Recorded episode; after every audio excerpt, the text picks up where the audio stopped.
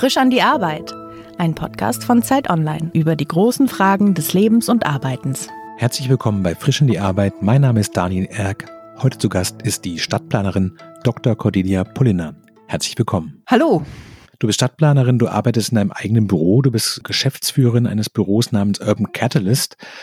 Und mein Eindruck ist, dass die Stadtplanung in den letzten Jahren sehr stark ins Zentrum zumindest der politischen Diskussion der Innenstädte gerutscht ist. Also das eine Thema, das man ständig, glaube ich, diskutiert, ist ähm, die Verkehrswende. Also wer bekommt wie viel Platz, Fußgänger, Radfahrerinnen, die Autos, wo sollen Parkplätze sein, aber auch die Frage, welche Wege geht eigentlich wer, wie kommen Schulkinder von A nach B. Ich habe den Eindruck, so vor 10, 15 Jahren war das so ein totales Rand- und Nerd-Thema und heute sind es Dinge, die Wahlkämpfe entscheiden. Wie bist du denn zur Stadtplanung gekommen? Ich bin in Berlin aufgewachsen. Ähm, Berlin hat sich damals, als ich Abitur gemacht habe, das war so um die 1990er Jahre, total verändert aufgrund der Wende. Das fand ich sehr, sehr spannend. Und für mich war das immer eine spannende Verknüpfung aus sozialen Aspekten, also zu überlegen, wie können Menschen gut bezahlbar in der Stadt leben, aber auch ganz viel Kreativität und Entwurf mhm. und ja auch das, was man vielleicht gemeinhin unter Architektur versteht, also die Gestaltung unserer gebauten Umwelt, das hat mich auch total interessiert.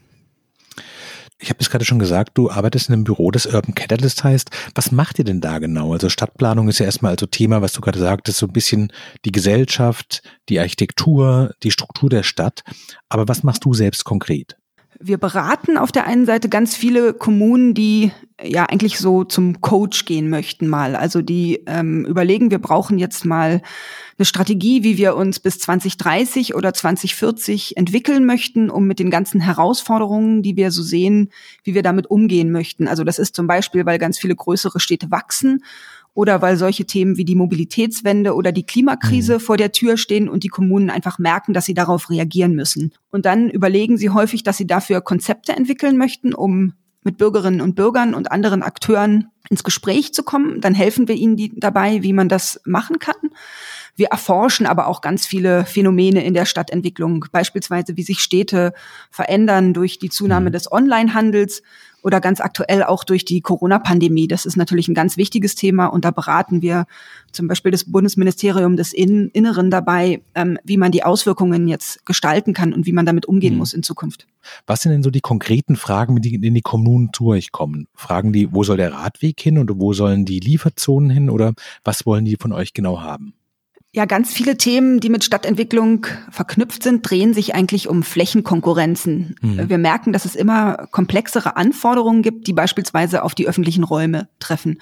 Das ist, wie du gerade schon gesagt hast, dass mehr Leute Fahrrad fahren wollen, ähm, dass aber in öffentlichen Räumen auch noch zum Beispiel Urban Gardening stattfinden soll oder mhm. die sollen fit sein für Regenwassermanagement, damit die ähm, Starkregenereignissen entgegentreten können. Mhm. Und deswegen gibt es so ganz viele Fragen, wie handelt man Dinge aus? Wie bringt man die verschiedenen Akteure an einen Tisch? Also das sind dann vielleicht die Tiefbauämter, die Verkehrsplanerinnen, äh, eine Bürgerinitiative, die sich für sichere Radwege einsetzt. Wie redet man mit denen, kommt mit denen ins mhm. Gespräch und strukturiert Prozesse, damit man nachher ein gutes Ergebnis hat, mit dem man dann auch konkret in der Planung weiterarbeiten kann. Also es geht ganz oft wirklich um Aushandlungen, um Prioritäten setzen und diese Prozesse gemeinsam mit den meistens Kommunen ähm, zu gestalten und zu managen. Hat es nicht ein so ein leichtes Problem, nämlich, dass man den Status quo erstmal als normal wahrnimmt und sagt, so wie die Sachen gerade sind, so gehören sie auf eine Art, auch jede Veränderung ist erstmal unangenehm. Also ich weiß nicht, zur Kenntnis zu nehmen, dass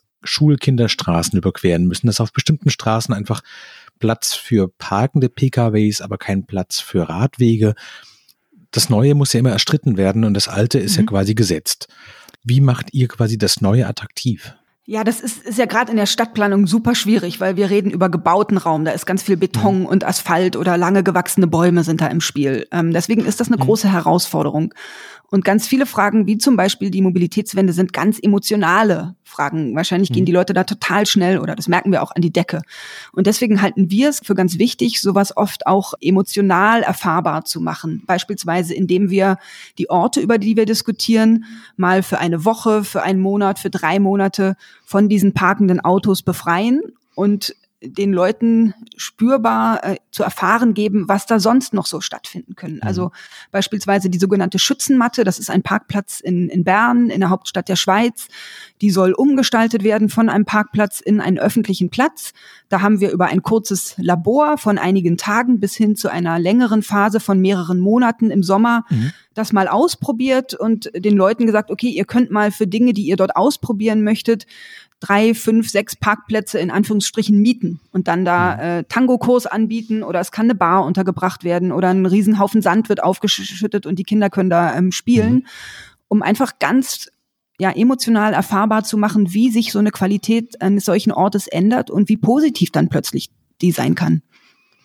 Aber hat es nicht auch was mit dem Gesellschaftsbild zu tun? Ich habe den Eindruck, zumindest für Westdeutschland gilt es, dass bis in die 80er Jahre hinein das Versprechen war, Familien können an den Stadtrand der Großstädte ziehen, können quasi in die Speckgürtel und die, weiß ich nicht, Pendelbereiche bis zu einer Stunde ziehen und die Städte werden dafür im Tausch so gestaltet, dass sie mit dem Auto einfach zu erreichen sind. Also quasi man kann jederzeit rein und raus fahren, ungehindert und die Leute, die in der Stadt wohnen bleiben, naja, die sind halt so ein bisschen selber schuld. Genau, das war sicherlich so. Das war ein gängiges Leitbild, die autogerechte Stadt. Mhm. Aber wir merken jetzt ja seit einigen Jahren, dass wir damit nicht mehr klarkommen. Auf der einen Seite, weil CO2 einfach wahnsinnig verantwortlich ist für den Klimawandel und weil die Ausstöße da sehr, sehr hoch sind und das einen sehr großen Anteil der Autoverkehr an diesen mhm. CO2-Ausstößen hat. Also das ist zu belegen. Und da ist ganz klar, wenn wir da runter müssen, dann, dann müssen wir was tun. Mhm. Und dann merken wir aber auch, Städte, die nicht autogerecht sind, die sind nicht nur gut für Fahrradfahrer und nachhaltiger, sondern das ist auch viel toller für Familien da zu leben. Oder es mhm. ermöglicht alten Leuten viel länger selbstbestimmt in der eigenen Wohnung zu leben, weil sie halt nicht mhm. riesige Straßen überqueren müssen, sondern alltägliche Erledigungen noch selbst im Quartier durchführen können. Also das, mhm. das ist nicht nur allein eine, eine verkehrliche Frage, die dadurch gelöst wird, wenn man Städte menschengerecht gestaltet und nicht mehr autogerecht gestaltet, sondern es bringt einfach auch ganz, ganz viel Lebensqualität mit. Und diese Lebensqualität wollen ja ganz viele Leute. Mhm. Viele fahren heutzutage nach Kopenhagen, um sich diese Stadt mal anzugucken und mhm. nicht nur die Museen zu besuchen, die da sind, sondern auch wirklich diese Fußgängerinnen und Fahrradfahrerfreundlichkeit zu erleben und mal mhm. zu erspüren, was für ein Gewinn an Lebensqualität das ist. Wie läuft denn das konkret ab? Also angenommen, ich bin jetzt, weiß ich nicht, der Bürgermeister einer mittelgroßen Stadt. Wir haben eine FH, wir haben eine Fußgängerzone, ganz klassisch. Wir haben aber auch so einen Ring an Parkhäusern und so Business-Hotels drumrum. Ähm, dort sind eigentlich nur Autostraßen. Es ziehen immer mehr Familien rein oder zumindest die, die zum Studium kamen, die ziehen nicht mehr weg in die Vororte, wie das mhm. früher war. Wir stellen so ein paar Konflikte fest, wahrscheinlich zwischen Leuten auf dem Fahrrad und Leuten im Auto. Ähm, und dann rufen wir bei dir an. Wie läuft es denn da ab? Dann kommt ihr von Urban Catalyst vorbei und sagt sowas, bring mal alle Leute mit, die irgendwie ein Interesse daran haben. Wie geht's weiter? Genau, meistens wäre es dann so, dass, ähm, weil es ist ja die öffentliche Hand, die müsste erstmal eine Ausschreibung machen, die wird veröffentlicht, mhm. je nachdem groß in der EU-Amtsblatt oder so. Und dann mhm. können wir uns darauf bewerben und wenn wir Glück haben, gewinnen wir erstmal mhm. die Ausschreibung. Genau, aber dann, wenn wir das getan haben, dann würden wir zunächst erstmal mit der Verwaltung in Gespräche gehen und da so ein bisschen nachfühlen, ähm, welche Fragen sind das denn so ein bisschen konkreter, die euch auf den Nägeln brennen und wie können wir das so ein bisschen eingrenzen und wo habt ihr aber auch überhaupt Handlungsspielraum? Weil das bringt dann oft nichts, wenn wir mit Bürgerinnen und Bürgern ins Gespräch gehen, so das Blaue vom Himmel zu versprechen, was man dann mhm. gar nicht einlösen kann, weil einfach die kommunalen Finanzen das zum Beispiel gar nicht hergeben. Aber wenn jetzt die äh, Stadt sagen würde, ja, wir möchten uns an die Aufgabe machen, diesen großen Autoring, der unsere Innenstadt umgibt, ähm, zurückzubauen und da vielleicht diese Flächen, die wir dann gewinnen, dadurch, dass der nicht mehr irgendwie vierspurig oder sechsspurig mhm. ist, sondern nur noch zweispurig, die irgendwie umzunutzen, haben dafür genug Geld in unserer öffentlichen Kasse, dann würden wir uns da an einen Planungsprozess machen und einen Diskussionsprozess, um überhaupt erstmal zu überlegen, was was sind denn wirklich die Bedürfnisse der Leute, mhm. was kann man für neue Nutzungen und neue Gestaltungsmöglichkeiten anbieten, was ist überhaupt sinnvoll, schaffen wir das überhaupt, so ein Riesenprojekt in einem Zug zu stemmen, muss man das in Phasen unterteilen. Mhm. Solche Fragen würden wir dann diskutieren, würden vielleicht andere Architektur- und Planungsbüros noch mit ins Boot holen und verschiedene Varianten erarbeiten mhm. lassen, wie das gestaltet wird und dann mit den Bürgerinnen und Bürgern ins Gespräch kommen darüber, was finden sie gut, was möchten sie ändern, welche Variante löst welche Probleme. Das Spannende ist ja immer, dass die Leute vor Ort äh, ganz viel lokales Wissen haben, was sie in so einen Prozess einbringen können. Und das ist ja total wertvoll für uns, weil wir kommen oft mhm. mit einem Blick von außen und der muss natürlich ergänzt werden durch lokales Know-how. Was hindert denn mehr, so die finanzielle Situation oder die fehlende Fantasie, wie Stadt auch noch sein könnte, wenn man einfach die Städte, wie sie sind, gewohnt ist? Das ist schon ein krasses Korsett, was viele Leute haben. Auch natürlich viele Politiker, Politikerinnen haben Angst äh, davor, sich zu weit aus einem Fenster zu lehnen, weil sie ja auch wiedergewählt werden wollen. Und ja, aber erstmal auch so ein bisschen dieses Bedenkenträgertum zur Seite zu legen und zu merken, mhm. Leute, wir müssen in vielen Dingen echt ein bisschen schneller und radikaler werden, wenn wir so ein Problem wie die Mobilitätswende wirklich angehen wollen. Mhm. Das fällt vielen doch schwer. Und da sind Verwaltungsabläufe eingetaktet, da gibt es eine hierarchische Gliederung der Verwaltung, die oft einer Problemlösung im Wege steht.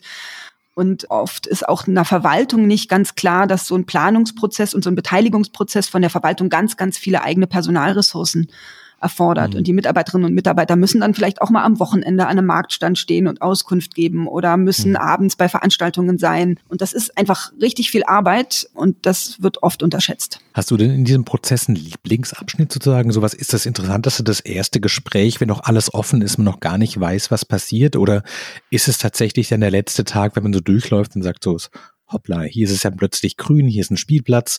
Vor drei Jahren waren hier noch irgendwie, standen hier 15 Autos rum, die, weiß ich nicht, auch im Parkhaus in die Ecke stehen können, das sowieso die ganze Zeit leer war. Und hier spielen jetzt Kinder und Leute sitzen in der Sonne und essen Eis. Hast du so einen Moment, wo du sagst, so, darauf freue ich mich eigentlich oder das ist der spannendste Moment aus der Sicht der Stadtplanerin? Äh, so, so konkret wird es bei uns meistens ja nicht, weil wir dann mhm. oft gar nicht mehr den Bau mit begleiten oder so. Wir mhm. machen meistens ja die, die konzeptionelle Ebene oder eher noch ein bisschen auf einer abstrakteren Flughöhe.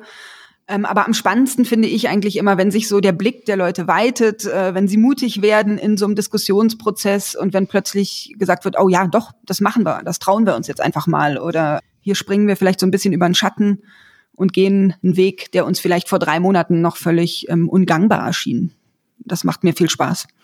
Da denn Sachen dabei, wo du auch sagst, so, vor fünf Jahren war das noch total mit Angst beladen. Jetzt habt ihr einfach schon gezeigt, das haben wir, weiß ich nicht, in Darmstadt, in Bern, in Nürnberg schon gemacht. Da können wir Sachen zeigen. Und dadurch werden auch die anderen mutiger und es kommt so eine Bewegung und eine Dynamik in die Stadtveränderung rein. Oder ist es immer noch Handarbeit und jede einzelne große Veränderung muss argumentativ in jedem einzelnen Ort von Null an erarbeitet werden?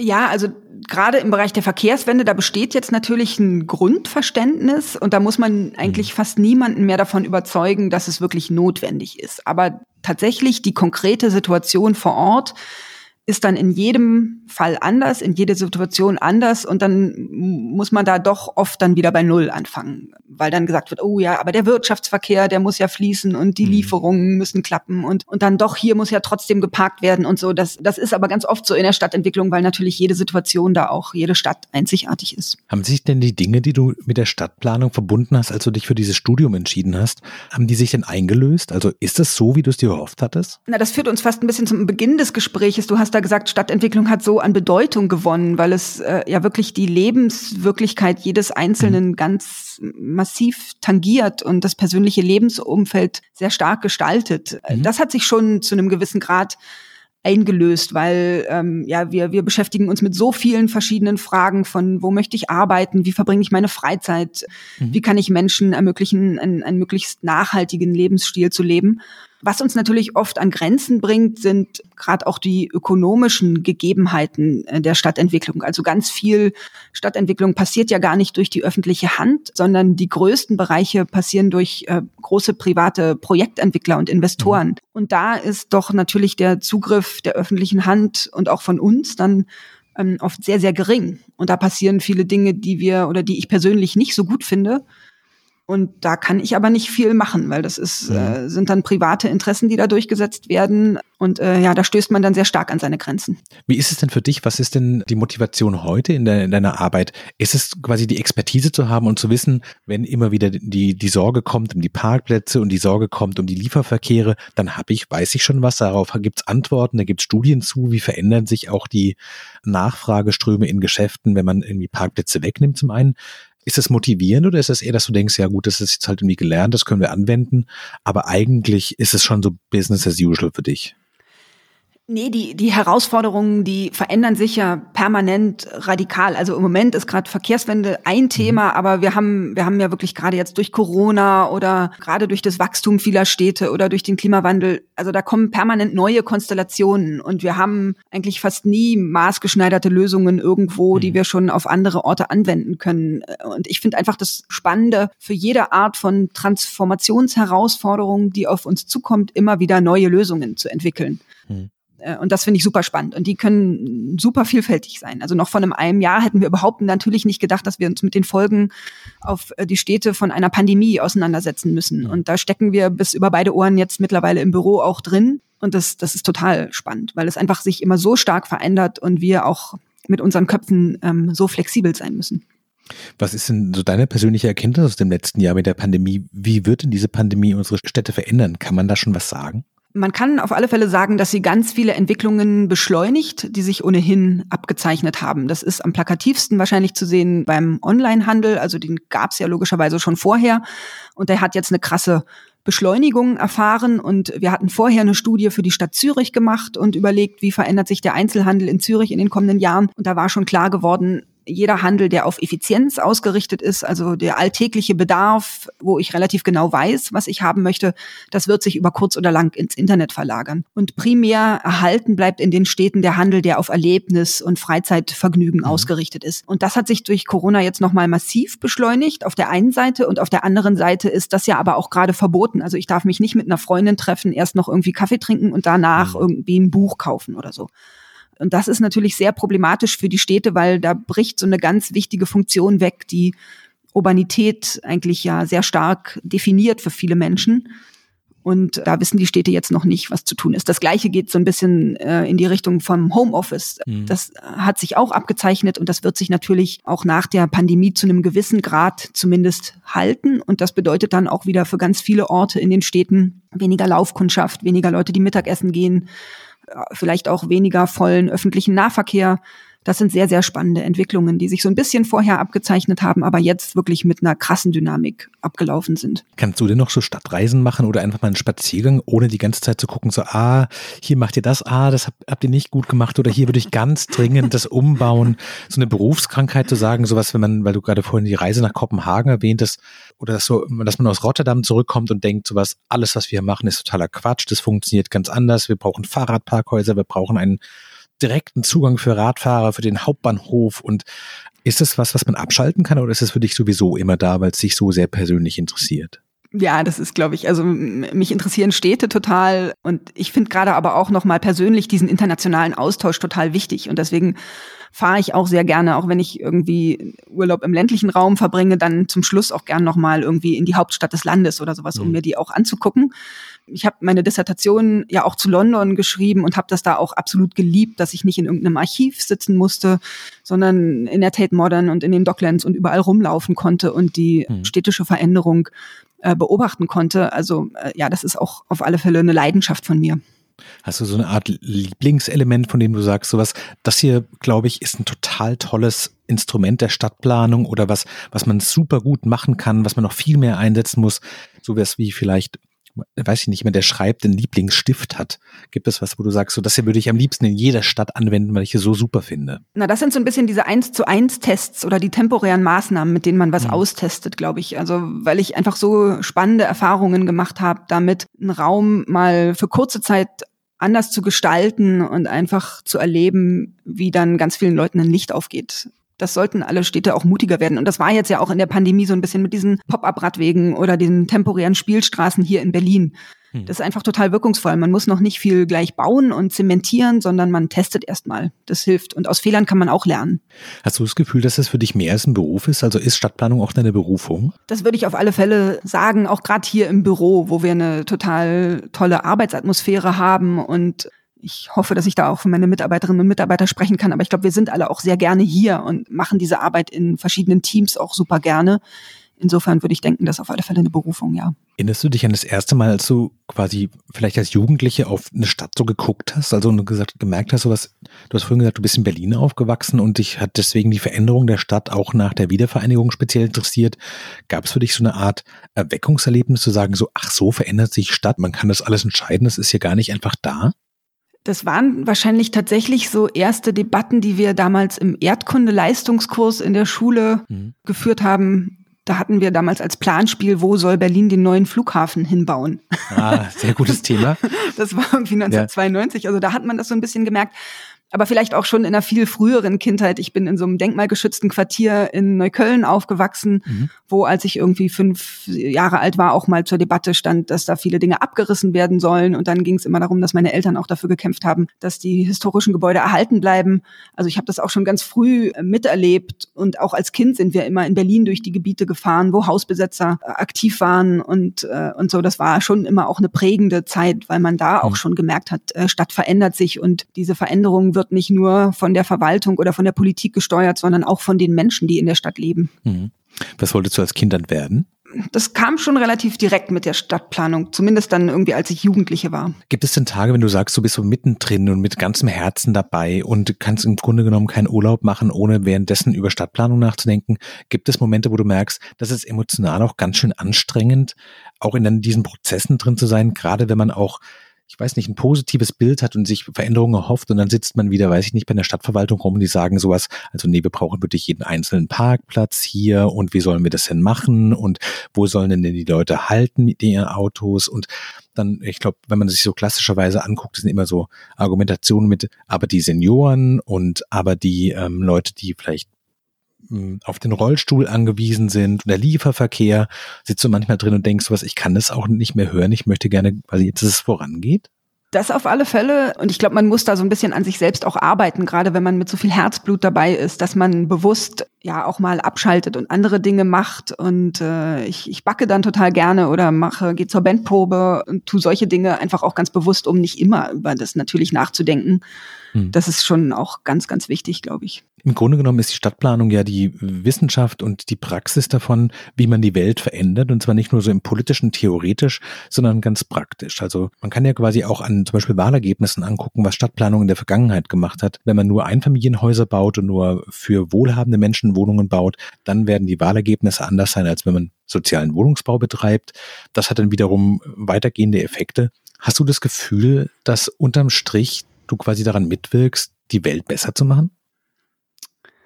Wenn ich da einen kleinen Teil zu beitragen könnte, dann wäre das ganz großartig. Ja, auf alle Fälle. Ich denke schon, dass Stadtentwicklung ist ein, ein super konkreter Aspekt von Politik. Mhm. Das glaube ich auf alle Fälle und ist deswegen ja auch für viele Menschen eigentlich sehr gut verständlich, weckt deshalb auch oft viele Erwartungen, die vielleicht nicht mhm. erfüllt werden können. Aber ich glaube, ja, nachhaltig gestaltete Städte, wo es kurze Wege gibt, wo es Vielfalt gibt und so, mhm. das ist natürlich eine ganz, ganz wichtige Grundlage dafür, dass Menschen nachhaltig leben können und Teilhabe haben können, dass es gute Bildungseinrichtungen gibt. Dafür brauche ich erstmal Flächen für Schulen beispielsweise und so. Mhm. Und ähm, ja, da kommen ganz viele Themen zusammen und deswegen ja, betrifft Stadtentwicklung eigentlich wirklich uns alle. Angenommen, es käme jetzt so diese berühmte Fee in dein Leben und würde dich, dir sagen, du hast die Auswahl zwischen verschiedenen Dingen, die du wünschen kannst. Wäre das mehr Geld für den Umbau, mehr Offenheit in den Köpfen, mehr Bereitschaft, auch mal was auszuprobieren, was vielleicht nicht schon tausendmal gemacht worden ist und zu sagen so, wir hier in dieser mittelgroßen Stadt probieren was ganz Neues aus, was noch nie irgendwo jemand gemacht hat. Also so ein bisschen wie in den 70er Jahren, was in, in den Niederlanden passiert ist.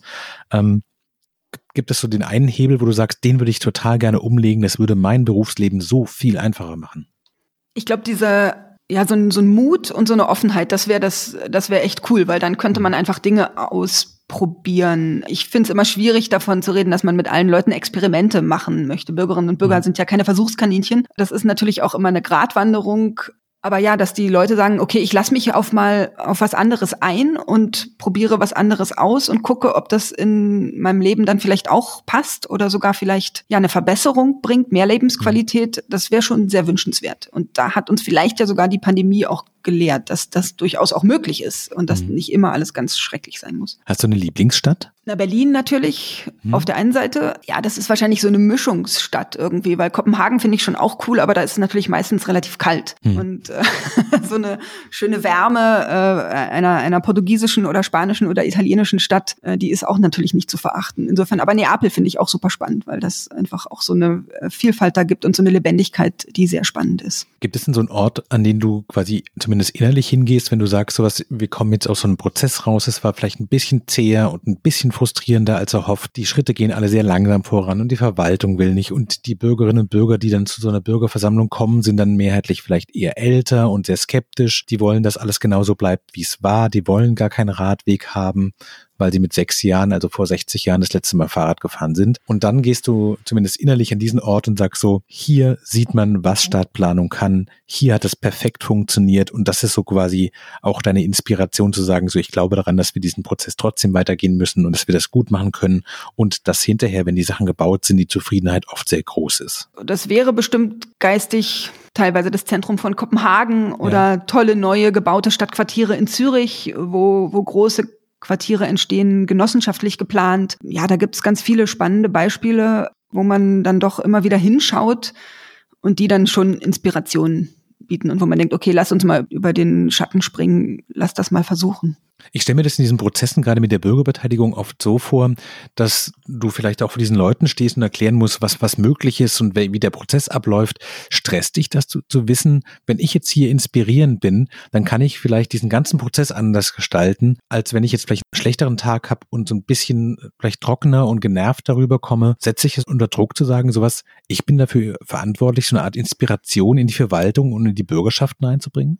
Ja, aber ich habe immer das Gefühl, aber wahrscheinlich, weil wir hier auch so ein super Team im Büro sind, dass ich diesen Druck gar nicht so ganz alleine tragen muss. Also meistens mhm. ist es so, dass ich mit den Dingen, die wir hier entwickeln, und dazu gehören natürlich äh, Wörter und, und Argumentationen, die wir aufzeigen, aber dazu gehören ganz oft auch grafische Produkte und Zeichnungen, Pläne und, und Grafiken. Und ich bin damit eigentlich immer so zufrieden und stehe da so voll dahinter, dass ich eigentlich immer denke, okay, ja, wir haben hier unser Bestes gegeben wenn die Leute darauf jetzt nicht anspringen, dann kann ich ihnen in Anführungsstrichen auch nicht mehr helfen. Aber also dann habe ich wenigstens das, das meiste getan, was ich tun konnte. Und äh, mhm. das hängt aber ganz maßgeblich damit zusammen, wie wir hier arbeiten und was wir hier produzieren. Und deswegen habe ich da nicht so einen krassen Stress, weil ich das meistens sehr, sehr, sehr gut finde. Wenn du die, weiß ich nicht, Bau- oder Verkehrssenatorin von Berlin morgen werden würdest, hast du so eine Liste im Kopf an so die Top drei Sachen, die du sofort versuchen würdest umzusetzen, weil du glaubst, dass sie so notwendig und sinnvoll sind, sozusagen so eine Art Wunschliste an Dingen, die du in deinem persönlichen städtischen Alltag verändern würdest? Ja, so ein paar Punkte, weiß nicht, ob ich die jetzt so ganz aus der Pistole geschossen sagen kann, aber ein Punkt wäre zum Beispiel, dass ich es im Moment problematisch finde, dass die Verkehrsverwaltung und die Stadtentwicklungsverwaltung getrennt voneinander hm. sind. Weil das sind einfach zwei Themen, die hängen so eng miteinander zusammen. Hm. Das wäre es klingt jetzt vielleicht so ein bisschen trocken, aber das wäre so ein Punkt, den würde ich mhm. relativ schnell versuchen zu ändern, weil ich glaube, das wäre wichtig, dass diese beiden Häuser wieder enger miteinander zusammenarbeiten können, um diese ganzen Gebiete, in denen Berlin sich jetzt so stark verändern wird in den nächsten Jahren, das ganze Gebiet um den Flughafen Tegel herum bis nach Spandau rein, Gartenfeld und die Wasserstadt Spandau, da entstehen riesige neue Gebiete oder auch im Norden von Pankow entsteht total viel und da hängen aber immer Verkehrsplanung und Stadtentwicklung ganz, ganz eng zusammen und das wäre total wichtig, dass man da intensiv kooperiert kooperiert. Ist es für dich denn motivierend oder frustrierend zu wissen, dass die Ergebnisse deiner Arbeit, dass du die oft selber gar nicht, zu, gar nicht in den Genuss dieser Projekte kommst und dass das sich so lange und das sind so große Räder, die ihr da bewegt, dass eigentlich die einzelne Ideen, der einzelne Prozess dieser ganzen Verwaltung irgendwo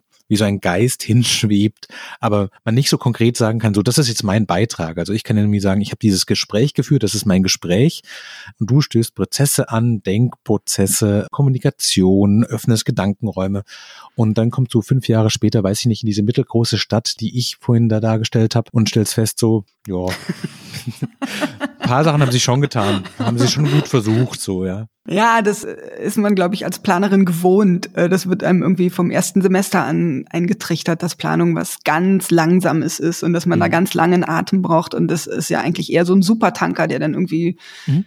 mal in Bewegung gesetzt wird. Und wir versuchen im Büro manchmal dann so ein kleines, schnelles Beiboot zu sein, was irgendwie sich so ein bisschen da entlang schlängelt oder versucht, eine Abkürzung zu nehmen oder so. Aber klar, das ist ein bisschen frustrierend. Wenn ich schlecht drauf bin, sage ich, okay, wir produzieren nur PDF-Dateien von irgendwelchen mhm. Konzepten, die irgendwo schmoren. Aber klar, wir freuen uns total, wenn dann Dinge politisch verabschiedet werden, ähm, wenn es Beschlüsse von Magistraten oder Abgeordnetenhäusern oder so gibt, mhm. die unsere Dinge umsetzen oder B-Pläne. Das passiert schon auch ab und zu. Was ist ein B-Plan? Ein Bebauungsplan. Also ah, okay. das ist ein, mhm. äh, rechtlich verbindlich wird da die Planung festgegossen. Ja, in der Öffentlichkeit ist, glaube ich, zumindest mein Eindruck, der ist äh, sicher auch ein bisschen subjektiv geprägt, dass die Diskussion zumindest um die Mobilitätswende und den Umbau der Städte wird sehr laut geführt. In der Praxis passiert dann zumindest erstmal relativ wenig. Also fast habe ich manchmal den Eindruck, dass die Diskussion auch deswegen so laut geführt wird, damit auch die äh, Gegenrede möglichst laut ist. Und es gibt dann eine gute Ausrede, gar nicht so viel zu tun. Ist das auch der Eindruck der Expertin? Ja, ich glaube, da ist die größte Herausforderung im Moment tatsächlich oft auch das Personal in Verwaltungen und dann auch wieder so eine hierarchische Gliederung in Berlin von Landes- und Senatsebene und den Bezirken. Hm. Und ja, da müssen einfach so wahnsinnig viele Räder zusammendrehen. Aber natürlich müsste das alles schneller gehen. Das ist, ist mir auch total klar. Aber ich sehe auch, woran das dann hakt irgendwie. Und das sind dann so nervige und für den Laien kaum verständliche Verwaltungshürden ganz oft. Und das ist einfach ärgerlich. Ne? Es wäre ja noch beruhigend, wenn man sagen würde, gut, Berlin funktioniert halt irgendwie sehr speziell oder halt oft auch nicht. Aber in München, wo zumindest das Geld da ist, oder in Köln, wo auch eine junge Stadt mit sehr vielen Familien, dort kann man sehen, wie viel sich tut. Aber der Eindruck ist ja eben genau nicht der. Gibt es denn aus deiner Sicht, was die Zuhörerinnen und Zuhörer, die sagen sowas, ja, hier ist es auch so, es gibt quasi keine Radwegeinfrastruktur. Das Beste, was wir kriegen, sind 500 Meter am Stück. Danach bricht es schon wieder ab. Die Neubauprojekte haben alle Tiefgaragen und äh, bringen nur noch mehr Autoverkehr rein. Und wenn was gebaut wird, dann ist es eigentlich eine bessere gated Community. Kann man als Laie denn irgendwie in diesen Prozess reinwirken und sagen sowas, wir wollen, dass das anders werden? Was sind die Knöpfe, die man drücken muss? Ich denke, das kann man machen und man muss sich zivilgesellschaftlich engagieren. In mhm. Berlin gibt es in ganz vielen Stadtteilen diese Netzwerke Fahrradfreundliches Neukölln oder mhm. Netzwerk Fahrradfreundliches Schöneberg und so weiter. Und die sind super aktiv und schaffen das durch schon recht massiven Druck über Social Media und über andere Kampagnen, mhm. dann die Politik zum Umdenken und zum Handeln zu bewegen. Aber das ist natürlich auch verrückt, weil das kann und will auch nicht jeder. Ne? Also mhm. viele Leute haben auch wirklich anderes zu tun. Gerade Familien sind schon zeitlich oft am Rande des Machbaren. Mhm. Und es kann auch eigentlich nicht sein, dass nur Stadtquartiere in Berlin fahrradfreundlich gestaltet werden, wo es irgendwie coole, hippe Initiativen gibt, die da mhm. Druck ausüben, ne? sondern es gibt ja ganz viele große andere Bereiche der Stadt, in denen das auch wichtig wäre. Insofern ist das schon ein bisschen problematisch, aber, aber ja, zivilgesellschaftlich äh, Druck machen ist auf alle Fälle eine Sache, die man machen kann. Also würde ich so ganz stulle die 115 die Behördenhotline anrufen und wie die Verkehrsverwaltung sich durchstellen lassen, zu sagen, ich habe einen Vorschlag, wie wäre es, wenn hier diese Straße abgesperrt wird, hier rasen alle mit 70 durch, hier ist eine Schule und zwei Kindergärten, kann man da nicht was machen und dann nach zwei Wochen nochmal fragen oder nach sechs Wochen nochmal fragen, dann Unterschriften unter Eltern sammeln sowas würde funktionieren. So, ich weiß nicht, ob es funktioniert. Äh, das ist natürlich auch super mühsam. Ne? Besser ist es sicherlich, sich zu organisieren, schon mhm. mit einer Gruppe sowas zu machen. Ähm, in vielen Gebieten gibt es natürlich auch sowas wie Quartiersmanagement und so ein bisschen mhm. niedrigschwelligere Ansprechpartner, wo man hingehen kann und sagen kann, wollen wir das nicht mal gemeinsam ausprobieren oder habt mhm. ihr ähnliche Ideen? Ganz wichtig ist, vielleicht auch sich mit den lokalen Gewerbetreibenden zusammenzuschließen, damit man auch nicht gegeneinander arbeitet, sondern guckt, was sind auch andere Bedürfnisse und wie kann man da vielleicht auf einen Nenner kommen, weil wir wollen jetzt auch nicht überall alle Autos äh, verbieten. Das ist natürlich auch mhm. total äh, sinnlos, ne? Aber irgendwie so ein etwas ausgeglicheneres Maß zu finden, mhm. ist, glaube ich, ein wichtiges Ziel nachdem dieses Thema jetzt zumindest in den letzten fünf Jahren überall und sehr heiß diskutiert worden ist, ist es denn für dich persönlich schön, dass quasi jeder was dazu sagen kann und jeder eine Meinung hat? Oder denkst du manchmal, ah, die Zeiten, wo Stadtplanung noch so ein Nerd-Thema war, wo alle quasi abgeschaltet haben, die waren ja nicht auch ganz schön und jetzt kommen, weiß ich nicht, totale Laien mit Spezialvokabular an, das sie nicht wirklich verstehen und sagen, aber hier muss doch eine Diagonalsperre hin, die können wir doch morgen bauen, wir brauchen nur drei Poller, ist doch fertig, ist doch gemacht. Und du weißt so, nee, so funktioniert es nicht. Wir brauchen erstmal einen Verkehrswegeplan, wir brauchen, wir müssen das hier berücksichtigen, das berücksichtigen, weil es ist ja nicht für alle Themen einfach nur gut, wenn sie in der Öffentlichkeit und in der Breite diskutiert werden, wenn nicht das Wissen um die Schwierigkeiten auch da ist. Das ist eine große Gratwanderung für uns als Planerinnen und Planer, weil natürlich das lokale Wissen ganz oft ganz wichtig ist und natürlich auch es total wichtig ist, dass die Leute, die dann vielleicht mit einer neuen Radverkehrsinfrastruktur leben, äh, dass die auch benutzt wird und dass man mhm. nicht irgendwas plant, was dann irgendwie gar nicht auf mhm. Zuspruch stößt. Ne? Auf der anderen Seite ist natürlich ein großer, wichtiger Teil unserer Ausbildung ähm, abzuwägen, also die Interessen verschiedener Gruppen immer mit mhm. einzubeziehen. Und wir sind natürlich auch so fachlich ausgebildet, dass wir manchmal vielleicht so ein bisschen schon vordenken können. Und ähm, ja, das alles unter einen Hut zu bringen, ist manchmal anspruchsvoll. Bei vielen Themen denke ich auch äh, verrückt mit dieser äh, Klimakrise müssen wir einfach ein bisschen schneller vorankommen und dürfen mhm. nicht ewig lange nur über die Dinge reden, sondern müssen viel stärker ins Machen kommen. Mhm. Und ähm, da muss man dann abwägen, wie viel Beteiligung kann es überhaupt geben oder müssen wir manchmal da vielleicht auch ein bisschen mutiger werden und den Politikerinnen und Politikern und der Verwaltung ein bisschen mehr vertrauen. Aber das ist super, super schwierig, weil natürlich ist Beteiligung ganz wichtig. Meine große Sorge bei diesen ganzen Prozessen ist, dass in der alternden Gesellschaft die Dynamik eigentlich eher abnimmt. Also die Bereitschaft, Städte grundlegend umzubauen, in einer Gesellschaft, die einfach deutlich älter wird, dass die einfach gar nicht groß genug ist, um der Herausforderung standzuhalten. Wie ist es aus deiner Sicht denn? Ist das tatsächlich so oder spielt das Alter bei der Offenheit für so komplett Umbau von einem Stadtviertel eigentlich letztlich keine Rolle und auch die, weiß ich nicht, die 80-jährige Großmutter freut sich, wenn ihre Enkelkinder mit dem Roller auf der Straße fahren können und die ist genauso bei der Sache dabei und weiß, so der Parkplatz ist es nicht wert, wenn einfach gar kein Be Bewegungsraum für, für Kinder und Jugendliche da ist. Wir haben bei ganz vielen Planungsprojekten die Herausforderungen, dass die, die Kommunen, die Auftraggeber möchten, dass wir die zukünftigen Bewohnerinnen und Bewohner mhm. auch mit einbeziehen damit, äh, egal ob jetzt alt oder jung, aber die Wünsche der Leute, die dort schon leben und die natürlich oft so wenig Aufruhr wie möglich möchten, ähm, dass die nicht so eine Debatte dominieren. Und das ist natürlich total schwierig, weil wie soll ich in Berlin an die Leute kommen, die vielleicht in fünf Jahren irgendwo im Norden Pankows leben könnten? Die wohnen ja vielleicht noch gar nicht in Berlin. Hm. Das ist total schwierig, sich da Dinge zu überlegen. Für ganz wichtig halten wir, dass ähm, möglichst viel auch Jugendliche oder andere beteiligungsferne Gruppen einzubeziehen. Das müssen mhm. gar nicht immer nur Jugendliche sein, sondern es sind wirklich auch oft Familien, die einfach viel zu viel zu tun haben, um dann abends auch noch zu so einer Veranstaltung zu gehen, zur Zeit, wo man normalerweise am Armbrottisch äh, sitzt oder die Kinder ins Bett bringt. Hm. Also dafür Formate zu entwickeln, auch online oder durch sogenannte aufsuchende Beteiligung, also dass wir vielleicht mit einem mit einem Lastenfahrrad am Marktplatz stehen und Samstagvormittag mal mit den Leuten ins Gespräch kommen und da Meinungen mitnehmen und informieren.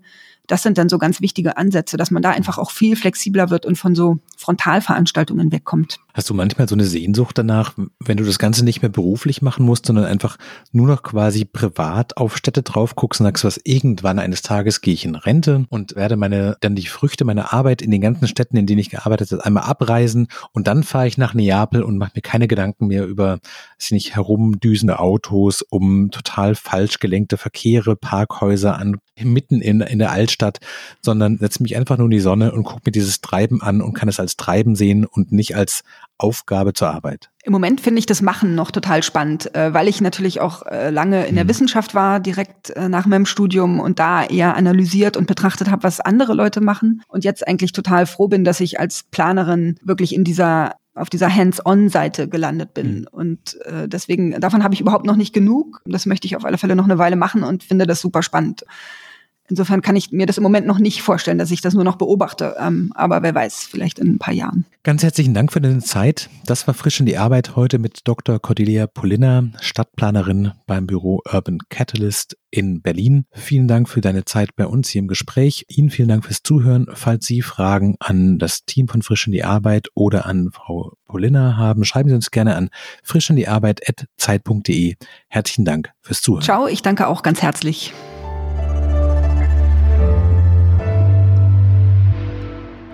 Frisch an die Arbeit, ein Podcast von Zeit Online. Konzipiert und moderiert von Leonie Seifert und Daniel Erck. Produziert von Maria Lorenz, poolartists.de.